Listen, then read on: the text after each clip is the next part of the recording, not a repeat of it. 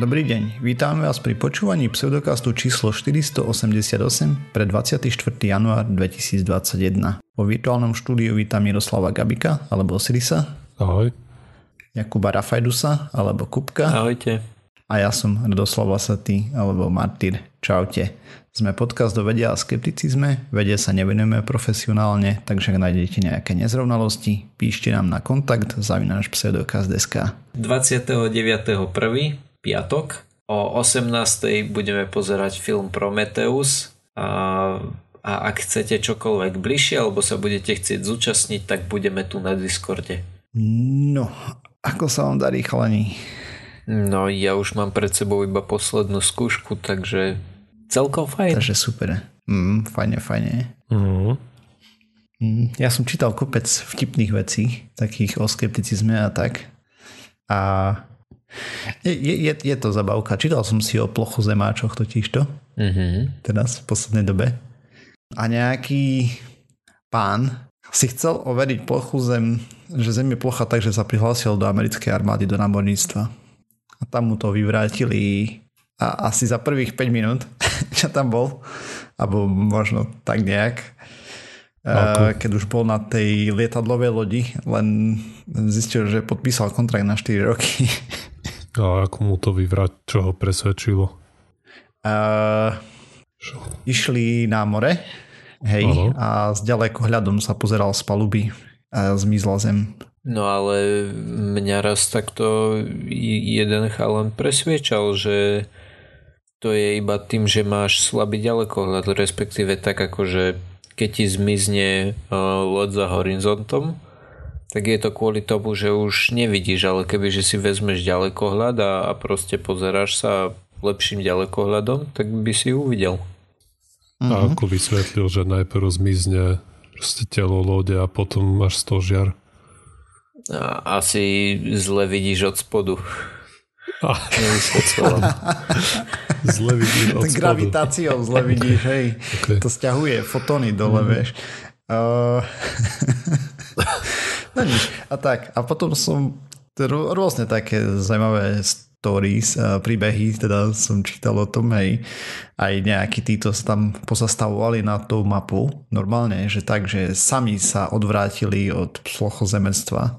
Lebo si pozerali, vieš, si kúpili tú mapu plochej zeme, čo tam máš vlastne tu ten kruh a hore svietí slniečko a tak, hej. A že keby to tak bolo, vedeli aspoň trošku základnú geometriu, tak vlastne čím ďalej ideš od stredu, hej, zeme, tak by tie vzdialenosti boli dlhšie. Že keď prejdeš rovnaká, že úplne, že proste južný pól by bol masakrálne obrovský, hej. Pokiaľ by si ho chcel prejsť. No to ale oni tvrdia, že vlastne na južnom pole je tá obrovská ľadová bariéra, ktorú kebyže prejdeš, čo sa samozrejme nepodarí, ale kebyže sa ti podarí ju prejsť, tak by si spadol cez okraj. A potom nejaký, to boli myslím, že Taliani si predali nejaké veci, akože to celkom dosť. Kúpili si loďku a chceli sa doplaviť na kraji oceánu, hej, že tam proste bude void. Ako prázdnota, jak končí zem. A myslím, že sa vybrali niekde zo Sicílie, alebo tak nejak, alebo už presne si nemáme tam detaily, ale viem, že ma to strašne pobavilo, lebo veľmi rýchlo doplávali do Afriky. Pristali na nejakom ostrove, tam kde pri Taliansku, alebo kde. A tam je veľa tých ostrovčekov maličkých. S tým, že nemali povolenie cestovať, lebo proste COVID a tieto veci. Dokonca neviem, či jeden z nich nebol ešte infikovaný. Tam ich potom zhabala polícia, či čo, alebo pobrežná stráž, či čo to sú zač. A potom sa tam zdrhli. A potom ich chytili znova. Takže normálne. Dobrodružstvo plochozemcov. Tak ale to tak, sú... Kedy sa tak pozastavíš nad tým, vieš, že to sú možno ľudia, ktorí majú o mnoho viacej zážitkov, síce akože z dôvodov veľmi pofiderných, ale zážitky majú. Ja som videl akurát tento týždeň, jak to dá video, kde chlapík vykladal, že No, že Zem je plochá a aby sme to dokázali, tak tu som si kúpil nejaký turbogyroskop za $20,000 a že sa hovorí aj, že keby rotovala, tak sa za hodinu vychýli o 15 stupňov a teraz vám ukážeme, že je to blbosť. Teraz počkal hodinu, vychýlil sa o 15 stupňov, chlap sa tam začal škrabať po hlave, tomu nerozumiem, to musí byť vadný gyroskop, čo to je za hlúposť, tak to obalili v nejakom... Hej, do niečoho sa to pokúsili dať. Hej, nejaké, aby vyrušili nejaké kozmické žiarenie, alebo čo, nejaký bismut, alebo neviem, čo to bolo. A zase im to vyšlo zlé v úvodzovkách. Hej. Ale ani zásvedeš si neprizná, že tak, možno, že na tej rotácii Zeme niečo je, ale z tejto zaražajúce, ako sú naraz, lebo musí poznať všetky technológie chlapík, musí tomu nejak rozumieť, aby tam vyhútal, že proste kúpiť si gyroskop nejaký laserový za $20,000, obaliť tu do bismutu.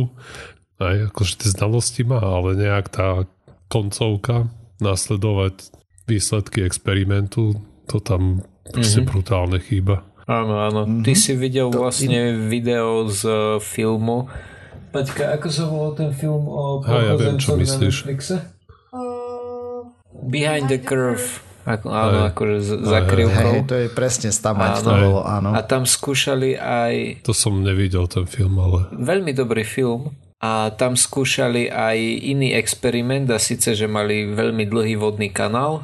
A tým sa vlastne končí celý film. Mali veľmi dlhý vodný kanál, mali laser a potom mali dve dosky, v ktorých spravili diery. S tým, že v prípade, že Zem je plocha, tak keď zasvietiš cez jednu, cez druhú, mali tri dosky. Tak, pardon, mali tri dosky. Že zasvietiš cez jednu, cez druhú, tak by ti to malo zasvietiť rovno aj cez tretiu. Ale ak je zahnutá, tak zasvietiš cez jednu, cez druhú, ale už cez tretiu nepresvieti, lebo budeš tým, že... Už je to za horizontom, dajme tomu, alebo trošku vychylená, hej.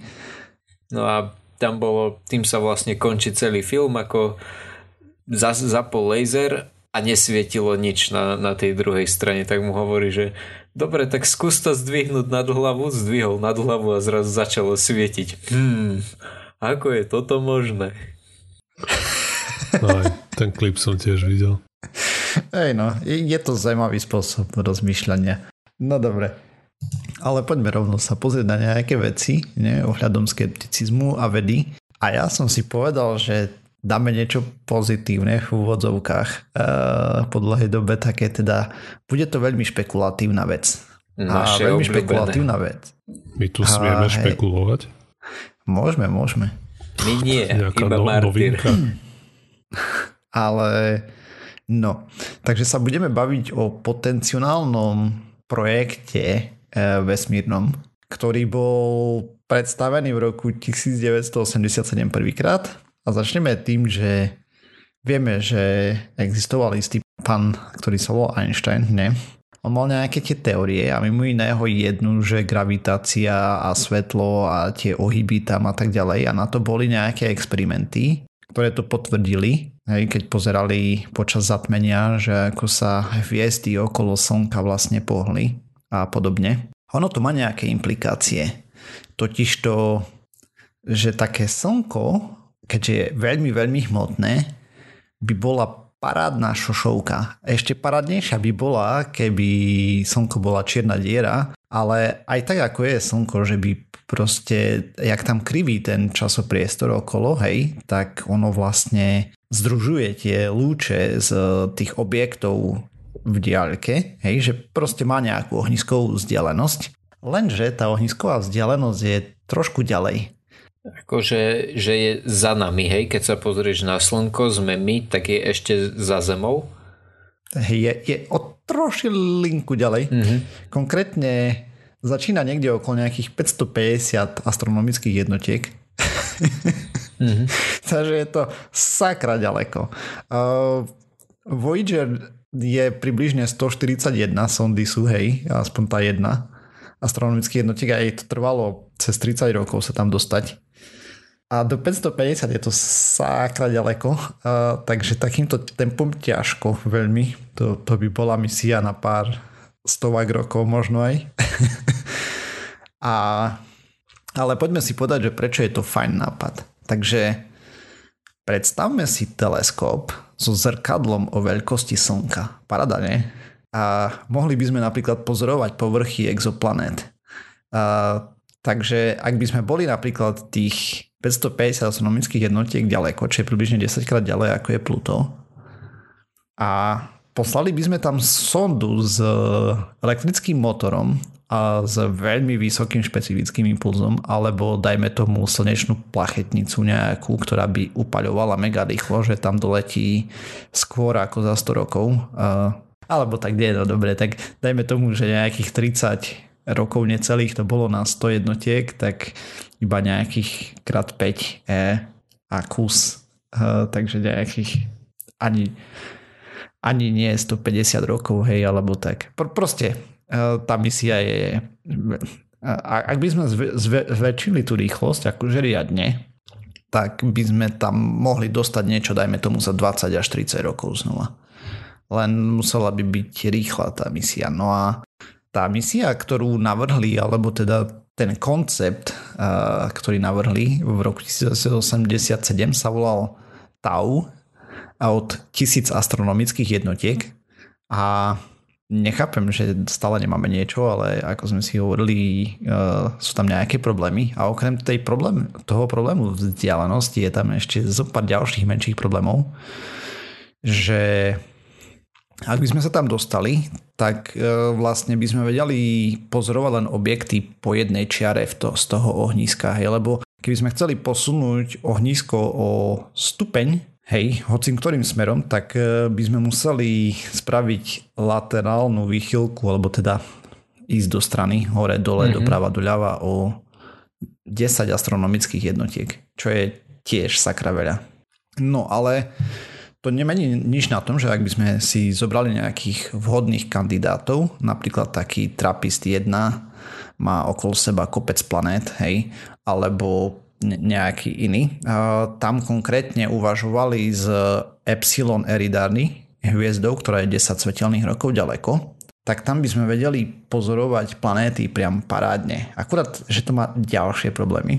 A to teda konkrétne takéto, že planéta o veľkosti Zeme, ten faktor vlastne by tam bol zmenšenia asi 1000, by pri tejto ohniskovej vzdialenosti, tých 550 astronomických jednotiek, spravila obrázok o veľkosti, že tá premietacia plocha by mala 12,5 kilometra priemer. Toto som sa chcel práve spýtať, že ako veľká by musela byť tá, akože, tá príjmacia, to príjmacie zariadenie, to ma zaujímalo. No, takže 12,5 kilometra. Vyslať 12,5 kilometrový senzor, alebo jednu sondu s takýmto senzorom, alebo nejakým poľom senzorov by bol problém. Možno keby poslali swarm, alebo teda roj sond, tak a by sa to možno dalo, vieš. No ale ešte tam máme také ďalšie menšie problémy, že to je napríklad rozostrenie zo slnečnej korony. A to je tá korunka okolo slnka, hej, že aj keď je napríklad zatmenie úplné, tak tam vidíme okolo mesiaca tú korunu potom. No a ale to by sme mohli poslať ešte druhú sondu za tou prvou, ktorá by slúžila ako tenidlo, hej, lebo tam už je to slniečko menšie z tej vzdialenosti. Vieš, a proste by si otienil väčšinu z toho slnka. No, akože stále by tam bolo nejaké rušenie z tej vrchnej vrstvy atmosféry slnka, ale s tým by si vedeli poradiť údajne, celkom schopne počítače. No ale potom tam máme ešte ďalšie také detaily, že ak by sme chceli pozorovať inú planétu a tá planéta by sa pohybovala tak rýchlo ako Zem, tak na našom zobrazovacom zariadení v tých 550 AU by preletel ten obrázok 1 meter za 33 milisekúnd. A celý priemer planéty, teda tých 12,5 kilometra, by preletel cez náš bod, na ktorom to snímame, za 42 sekúnd. Čo je, asi by to bolo mierne rozmazané, jedine, že veľmi rýchlo by sme vedeli snímať tie veci a tak. Proste a malo by to určité problémy, hej, s ostrením a tak. Samozrejme ďalší totálne nevyriešený problém by bola prenosová rýchlosť z tej vzdialenosti, lebo No na takú diaľku sme ešte nekomunikovali nikdy. No, už momentálne teraz Voyager je takým spôsobom, že to je, neviem, či dokonca kilobity alebo ešte menej. Menej, sa mi zdá. Akože proste to je úplne jedno, hej. Keby si to chcel vo veľkom rozlíšení posielať naspäť, tak by to trvalo roky, ten obrázok. 4K. Aspoň vo výrazne väčších rozlíšeniach sa robia tie fotky niekedy. Stačí pozrieť, čo má napríklad tá sonda, čo je okolo mesiaca teraz, indická. Prepáčte, meno som zabudol. Tak zverejnili nejaké dáta a tak a potom to skladali dokopy a na to špeciálny program musel si spraviť, lebo normálny počítač sa z toho proste zblbol. No hej, ale to bolo kvôli tomu, že bola akože RAW fotka tak s takým silným vysokým rozlíšením, alebo to bolo tým, že oni len poskladali viacej fotiek dohromady. No tak tam aj RAW fotka bola obrovské rozlíšenie a samozrejme potom, keď to spojíš, hej, tak ešte sa to pridá. Yes. Ako už nepamätám presne, aké čísla tam boli, ale astronomické rozmery. Ja neviem, 20 000 na a podobne, hej, pixelov alebo ešte viacej. Ako neviem, teraz to len špekulujem, bo som si nezapamätal. Ale pointa bola, že toto by malo rovnaký problém, hej. Ahojte, tu je budúci martyr, počas strihania som si to pozrel a tá sonda Chandrayaan 2, indická, obrázky, ktoré zverejnili, mali rozlišenie 94 000 na 12 000 pixelov. Takže takýto teoretický koncept je, akože pracuje sa na tom stále. Ešte tam je jeden problém, že okolo toho slnka vlastne ako by obtekali tie lúče, tak to ono to robí také, ako keď sme pozorovali tú čiernu dieru, hej, že je to proste obtočené ako taký kruh, ale to vedia nejako skladať počítačové algoritmy dokopy, už ten obraz cez matematiku pokročil a tak, takže možno by sa to dalo. A nebolo by lepšie, kebyže len nájdeme nejakú hviezdu tuto v okolí, ktorá by mala... Tie sú už príliš ďaleko pre zmenu. Aha, ok. Hej, lebo tie vzdialenosti 650 astronomických jednotiek je nič, hej, stále. Vieš, oproti... No jasné, rozumiem. Vieš, to je pár svetelných dní.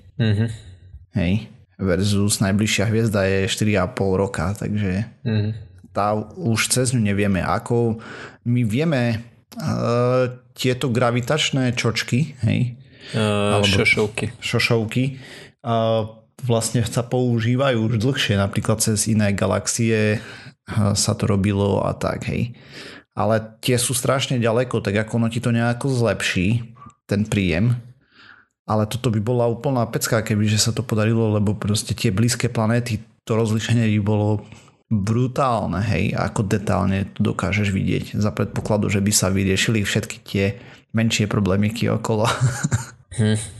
To nielen, že atmosféru by sme dokázali pozorovať, ale ešte aj, či sú tam pohoria a podobne, proste všetko, vieš. Tak jak keď na Zem pozeráš, však 12 kilometrov, proste to je celkom slušné rozlíšenie, vieš. Keď máš, ako neprerátával som to, že koľko je tam vychádza meter, no ale tak 1000-násobne zmenšené iba. Čiže mám to brať, že akože 12 kilometrov na 12, predpokladám, čiže 12 km... Nie, 12 km na... No hej, 12 na 12. Tak. Tam to bolo 12 priemer, hej, tam to rozprávalo, okay. Lebo brali, že planéta je guľatá. Jasné, tak to by bolo akože to je ten senzor, ktorý mám na... Ja poznám foťaky iba z telefónu, ja už som to príliš mladý, ale tam viem, že oni majú nejaký ten senzor, ktorý vlastne sníma ten obraz. Takže to by muselo mať tých 12 na 12, hej? Hej, plus minus. Cool. Samozrejme, keby tam bolo niečo väčšie, ako tam je, vyslovene tam rozprávali, hej, že tam je vlastne tá prijímacia plocha, ktorá ide s tebou. Akože čím si ďalej, tým je menšia, sa mi zdá. Aspoň tak by mala trigonometria fungovať nejako, ale nie som si úplne istý. No a potom závisí, ako ďaleko sa pozeráš a tak. A akože má tu tú výhodu, že nemusíš stať v tom bode, hej, ty vlastne máš tie ohniska po celej tej priamke, po ktorej ideš potom. Priamke? Nie je to skôr tak, že musíš... Nie, ty máš proste v tom bode, ako si, tak to je jedno, ako si ďaleko, stále je tam nejaké ohnisko, hej, už potom je to stále horšie a horšie. A proste z väčšej vzdialenosti, ako to stáča tie slnečné lúče, len stále dopadajú, hej. Chápem. Tam na to ohnisko. Jasné. Proste tých ohnízk je tam pomerne veľa po tej čiare. Ja, lebo to bola jedna z mojich otázok, že kebyže to tam vystrelíš proste veľmi, veľmi rýchlo, tak ako by si to potom zabrzdil? Tak možno by si to mohol strieľať do takého smeru, že by to išlo relatívnou rýchlosťou proti slnku, vieš, ale no, neviem. Akože kopec problémov. Kopec takých maličkých. Ale to tak, taká pekná špekulácia, že čo by sme možno mohli mať raz v budúcnosti a čo všetko by sme s tým videli. Tak. Takže toľko z mojej strany. Trošku fantazírovania o vede. Okay, tak ja nadviažem na to, čo som minule tu na kous s tou prastarou maľbou. A čo som len zachytil a dnes som si o tom, čo to ešte poprečítal nejakých viacej článkov, pozeral fotky. Taká archeológiu sme už dlho nemali. Takže pre diverzitu. Archeológiu alebo paleontológiu? Archeológiu. Tentokrát archeológiu naozaj. Lebo je to archeológia, študuje proste to, čo vystrajali ľudia. Hej, a toto je ľudská maľba. Okay. Hej, vychádzam z toho tiež predpokladu, že tým pádom to tam spadá. A takisto chlapík, ktorý robil tú štúdiu, o ktorej budem hovoriť, tak je archeológ. Takže dúfam, že vie, čomu sa venuje. No, a takže pre tých, čo nepočuli minulý podcast, alebo si už nepamätajú. Ešte teraz ja si nepamätám, či som to tam vôbec nechal, tú poznámku o tom, že som chcel o tom rozprávať.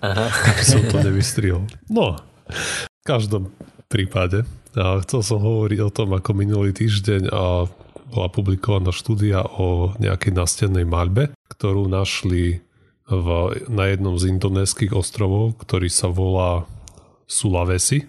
A ten ostrov už minulý rok, vlastne už to bol pred 2 rokmi, v roku 2019, už tam našli nejaké maľby, o ktorých sa vtedy hovoril, že sú najstaršie. A teraz opäť bol ten rekord prekonaný. Takže minulý rok to bolo nejakých 39 000 ročná maľba. A teraz tam našli nejakú maľbu prasaťa, alebo diviaka, alebo kto vie, čo to je. Niečo také prasaťoidné. A ktorú nadatovali, že by mohla mať tak 45 500 rokov. 45 500. Hej, ako plus minus, tam bude nejaký rozptyl. No a bola tam vlastne jedna maľba. Jedno prasa je celkom pekne zachované. Potom ešte sú nejaké obrázky, ktoré a vlastne sú také ako vysokokontrastné, že vlastne tam vidno len ten pigment, ktorým to namarovali, nejaká tmavo-červená, taká okrová farba. A tam ešte vidno potom, že to prasa sa díva na dve ďalšie prasatá. Kupko je ticho, takže dobre. A na dve prasatá. A ktoré tam niečo podnikajú, ale nejasne čo, lebo tam už proste dosť veľa toho chýba, ale vidno im hlavy, ako keby sa na niečo pozerali, keby inšpektovali nejakú vec, alebo sa rozprávali, byli. No a ešte predtým, nad tým teda a tým celým prasaťom sú dva otlačky rúk. Správne. Ja sa tak kognitívne vyčerpám pri tomto podcaste.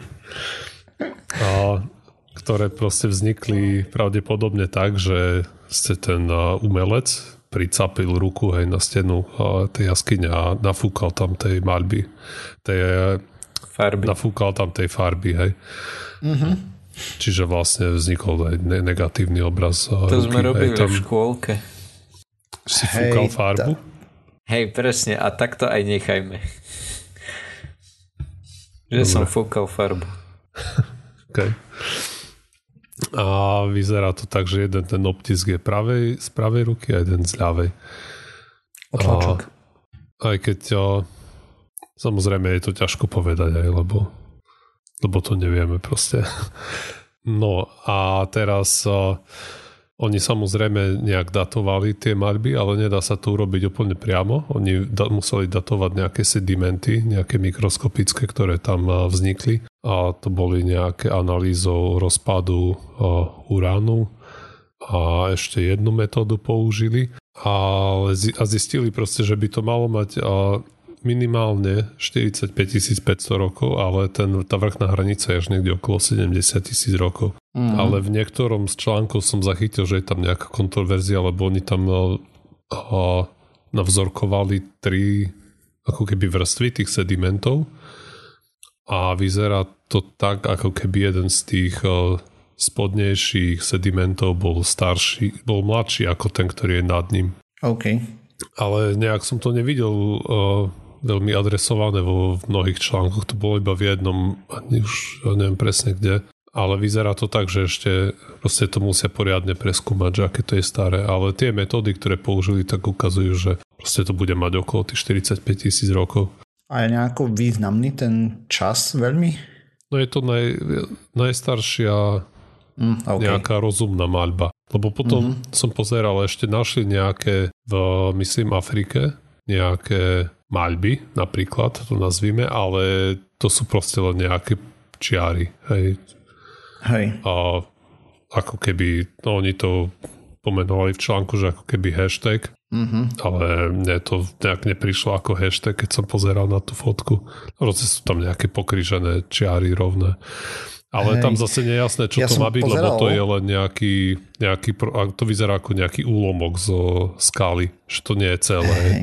Ja som pozeral nejakú štúdiu dávno, som tu o tom nerozprával, ale kde tiež sa pozerali na nejaké jaskinné maľby a na základe toho, ako boli maľované, tak vyvodili, že umelci boli pod účinkom psychotropných látok, pravdepodobne psychadelik, jak ste magické hubičky a tak. A to len tak na okraj.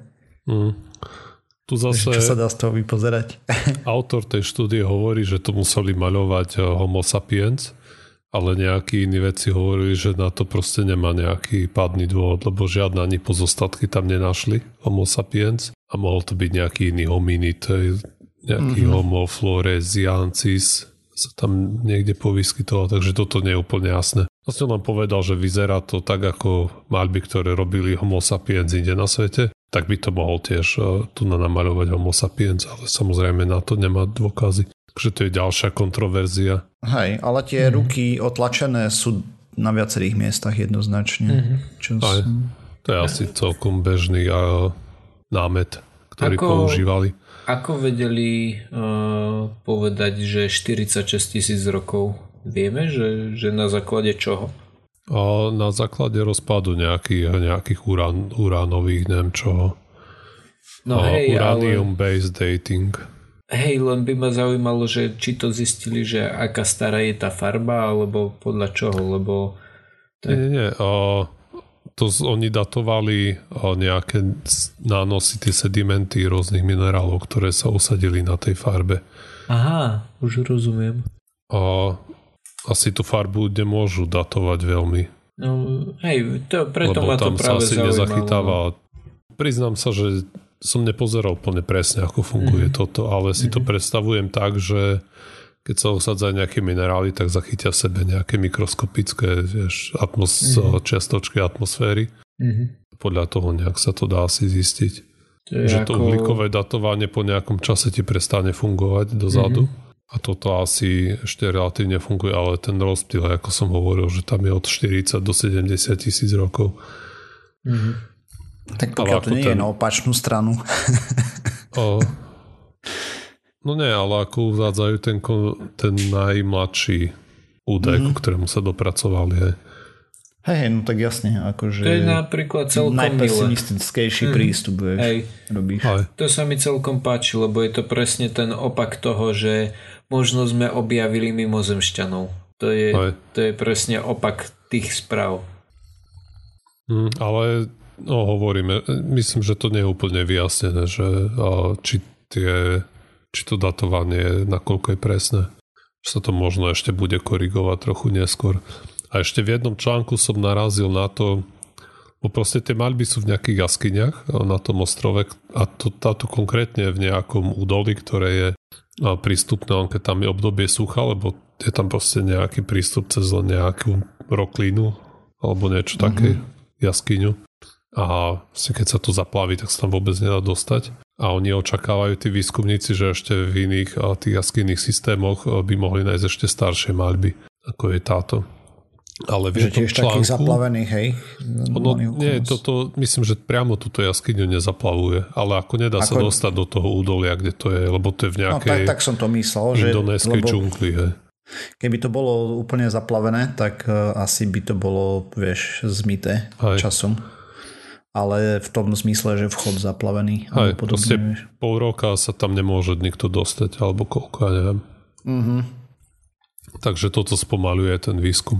A ešte v jednom článku, myslím, že to bolo New York Times, proste úplne na konci článku len taký off-handed comment bol, no taký mimochodom komentár, že proste tie maľby nastené v tej Indonézii, že pomaličky ako sa šúpu, a neviem, ako presne to preložili. Oni použili slovíčko exfoliation a to je proste, keď opadáva najvrchnejšia vrstva z niečoho.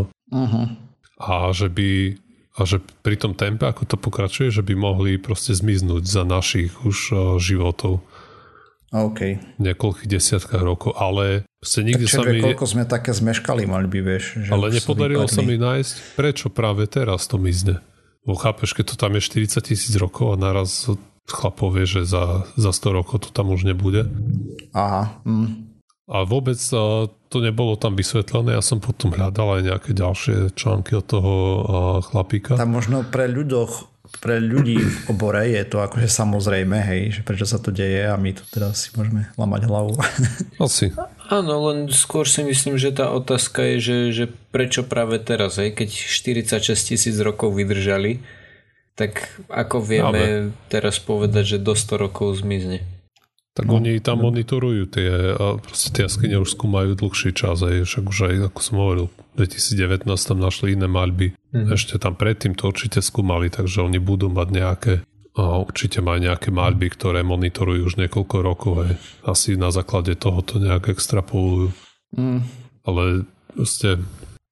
Tak možno, že ešte pred 200 rokmi to bolo o 100-krát lepšie viditeľné, vieš. A pred 40,000 rokmi to bolo 1,000,000-krát lepšie viditeľné.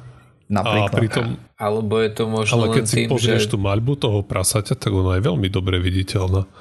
OK, tak potom neviem. To nie je, že proste voľným okom nevidíš, čo sa tam deje. Sa tu snažím postaviť nejaký dohad, vieš. Čakaj, idem pozrieť tú maľbu. Možno teraz na to veľa ľudí dýchalo, vieš, a navlhlo opadáva. Hej, lebo to aj vo Francúzsku myslím, že čo je, tak presne kvôli tomu tam nepúšťali ľudí, že to utesnili a tak, lebo sa tam začala dostávať nejaká vlhkosť a to ničilo vlastne tie maľby, hej, že teraz vlastne spravili replikáciu tých pôvodných obydlí vedľa, vieš, že by, keď tam chodili ľudia a vlhkosť ľudského vzduchu, dychu a podobne, tak to poškodzovala. Ale tak toto myslím, že je v takej dúpe, že tam turisti nemôžu chodiť, ani keby chceli. Hej, ale dajme tomu, že sa dvihla vlhkosť, čedvia ako 1,000,000 vecí môže byť. Mňa skôr napadlo, či to, aká by mohla byť spojitosť s globálnym uteplovaním, vieš. Aj to môže byť, že, jasne. Či tam proste nejak nestúpa nejaká podzemná voda, že sa tam zdvíha vlhkosť, alebo ja neviem, odlesňuje sa možno oblasť. Hej, netuším a čo som chvíľu pozeral, tak sa mi nepodarilo nájsť vysvetlenie, prečo akurát teraz sa to deje. Zajímavé. Keby nejaký posluchač vedel, tak určite by som si to rád by ma to určite zaujímal. To určite áno. Ináč napríklad mňa zaujalo, tak som rýchlo našiel tie známe maľby takých tých bíkov z francúzskej jaskyne Lascaux, tak nejak sa to číta, myslím. To je to Lascaux, či jak sa to píše? Lascaux sa to píše. Tak tie majú 17,000 rokov. To je pre porovnanie. No. Ideme ďalej? Poďme.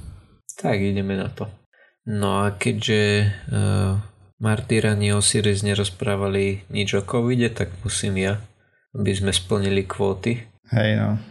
Tak ja by som zabrdol vďaka jednému článku, ktorý som čítal na Lancete, kde porovnávali COVID s chrípkou, alebo teda skôr, že prečo by sme ho, nie že nemali porovnávať s chrípkou, to je zle, ale že prečo by sme nemali tvrdiť, že to je vlastne len chrípka. Uh-huh. Tak poprvé, chrípka nie je na chladenie a keď má niekto chrípku, tak veľmi veľa ľudí, ktorí chrípku malo, vám povie, že to nechcete mať. Hej, to je pravda. A... ja som síce chrípku nemal nikdy, ale ako vieš, mal som zapal pľúc, ale že vraj je to podobné, takže tak mohol si ho mať aj s milióna iných dôvodov ako práve z chrípky, ale no hovorím, že som ho nemal z chrípky, hovorím, že je to podobné, no, ako zapal pľúc, chrípka. Nevyhnutne, lebo nemusíš mať zapal s chrípkou, samozrejme, môže do toho vyústiť, ale že ten pocit je taký blízky a to nebola žiadna zabava. Tak. No, ale teda je dôležité si uvedomiť, že COVID-19 nie je chrípka. No, napríklad už len preto, že počas tejto pandémie bojovalo niekoľko krajín s preťaženosťou nemocnic, u nás teraz. A v tomto článku to porovnávali s pandémiou H1N1 v roku 2009. H1N1 bola, teraz som si není istý, či vtáčia alebo prasacia, alebo čo to bolo. Každopádne bola to chrípka v roku 2009. No a vtedy tie jednotky intenzívnej starostlivosti stačili. Ďalšia vec. Na jar, alebo teda počas prvej vlny bola úmrtnosť v talianskej Lombardii 159 úmrtí na 100 000 obyvateľov, zatiaľ čo tie štúdie úmrtí na chrípku z roku 2009 v USA vo všetkých vekových skupinách bola úmrtnosť 4,1 na 100 000. 160 a 4,1 celkom rozdiel. No a publikácia v Lancet Respiratory Medicine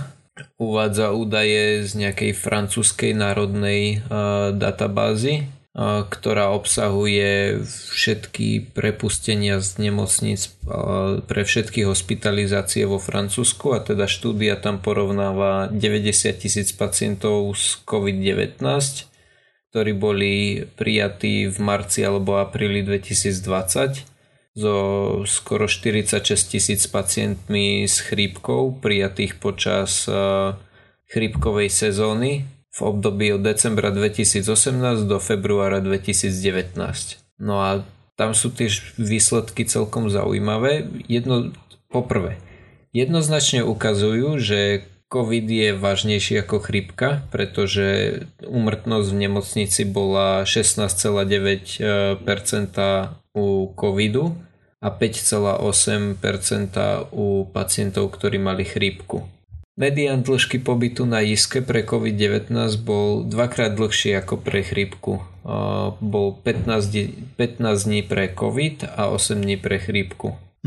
S tým, že štúdie jasne ukazujú, že rizikovými skupinami sú osoby s cukrovkou, obezitou a starší ľudia a tak ďalej. Čím chceli len akože pripomenúť, že je zodpovednosť nás všetkých zabraniť šíreniu kvôli tomu, že práve my, ako tým teraz myslím ja a vy dvaja, nie sme úplne skupina, ktorá by bola ohrozená, ale sú skupiny, ktoré ohrozené sú. Veľmi pekne to povedal jeden pán doktor, ktorého meno si ale nepamätám, že každý máme nejakých starých rodičov alebo strýka alebo niekoho. No a tých navštevujeme a momentálne sa šíri toto ochorenie najmä v tej mladšej populácii, ktorá si povie, že však mne sa nič nedeje, tak bežíme. A tým, že možno sa u nás ani neprejavia príznaky, tak ideme na návštevu ku starkej, ale tej sa potom tie príznaky prejavia. Hej no. No. A môže to byť fatálne. Tak, tak. Počúval som podcast, volá sa Doktor má Filipa a ešte v epizóde z oktobra tam mali jedného pána doktora, ktorý veľmi pekne o tomto rozprával, že ako sa šíri choroba medzi mladými a také zaujímavosti. Naozaj výborne rozprával a dúfal som, že teraz spravím taký akože výcud z toho, čo povedal, a zistil som, že asi ani veľmi nie. Tak som si bol taký istý, že presne viem, o čom hovoril, a teraz to poviem aj ja. A som sa zakoktal a stačilo. Skrátka musím to mať napísané. No. A takým prekvapujúcim zistením štúdie, o ktorej rozprávam, bolo, že u pacientov mladších ako 18 rokov bola miera prijatia na ISK-u, jednotku intenzívnej starostlivosti, pri covide veľmi alebo omnoho vyššia ako u chrípky. S tým, že potreba tej intenzívnej starostlivosti bola najvyššia u pacientov z COVID-19, ktorí boli mladší ako 5 rokov, ale úmrtnosť tej skupiny s covidom nebola vyššia ako u chrípky, lenže ich museli viac hospitalizovať. Zatiaľ čo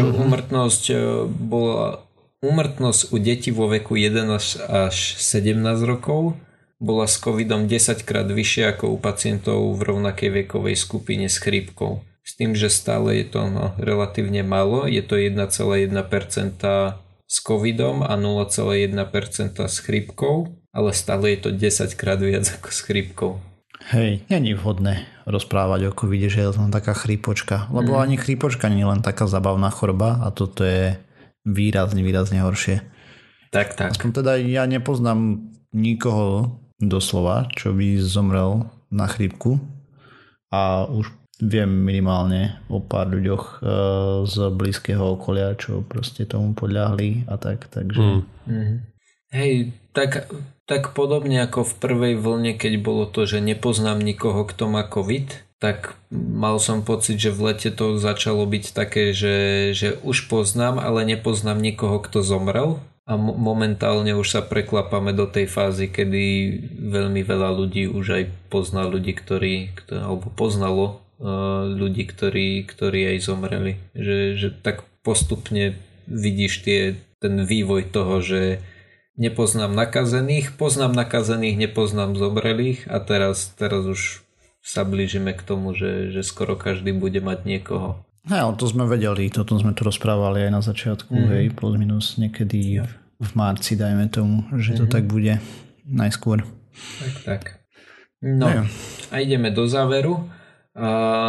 Také dve veci, na ktoré potom ešte v štúdii poukázali, také možno zaujímavosti, bolo, že tá chrípková skupina, alebo ľudia s chrípkou, oni by mali mať nejaký určitý stupeň imunity proti chrípke, hej? Pretože napriek tomu, že tá preočkovanosť voči chrípke je všeobecne menej ako 50% populácie, tak tým, že je to povedzme sezónne, tak za nejakú dobu si ľudia tú imunitu nejakým spôsobom vybudujú. Zatiaľ čo na COVID-19 je imunita, akože nájdu sa ľudia, ktorých telo to zvládne, ale všeobecne môžeme povedať, že máme nulovú imunitu voči tejto chorobe.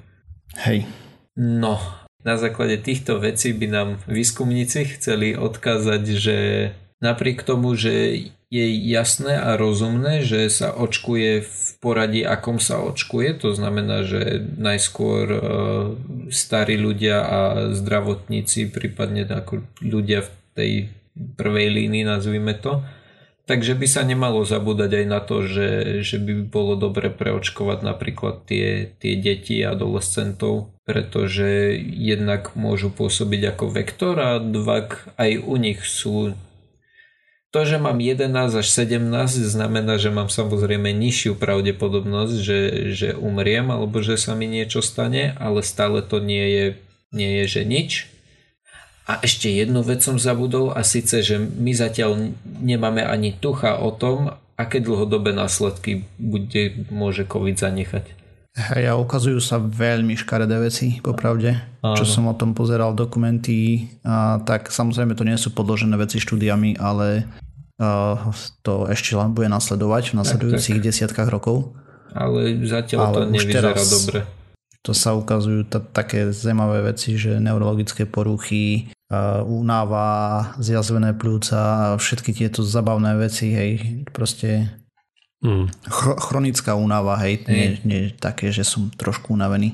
To na margo ľudí, ktorí povedia, že však, lebo sú také tie skupiny ľudí, ktorí tvrdia, že treba premoriť populáciu a starí nech umru.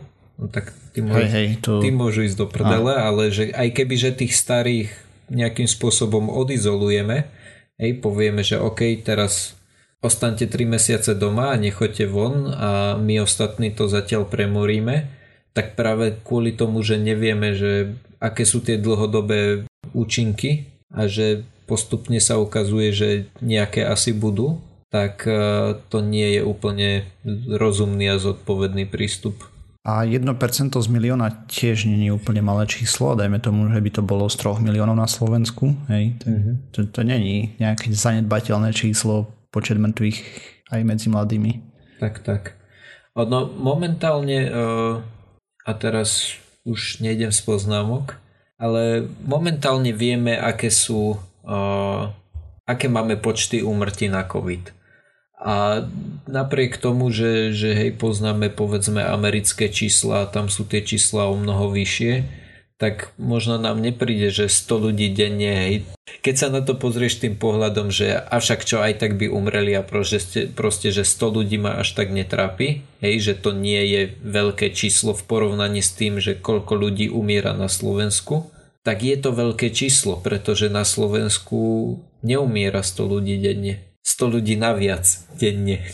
Viete, čo sa snažím povedať? Že kebyže umrie bežne 5000 ľudí a teraz ti umrie 100 naviac, tak OK, vidíš, že máš nejaké percento naviac, ale v zásade asi sa tým nebudeš až tak zaoberať.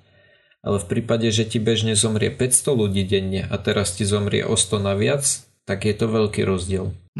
A podľa vyjadrení, myslím, Slovenského štatistického úradu, tak tie percentá sú okolo 25-35% za október a november, ak si správne pamätám. Ako naviac, hej? Áno. To je brutálne číslo. A to je strašne veľa. Hej, no. Hej, ale kto vie.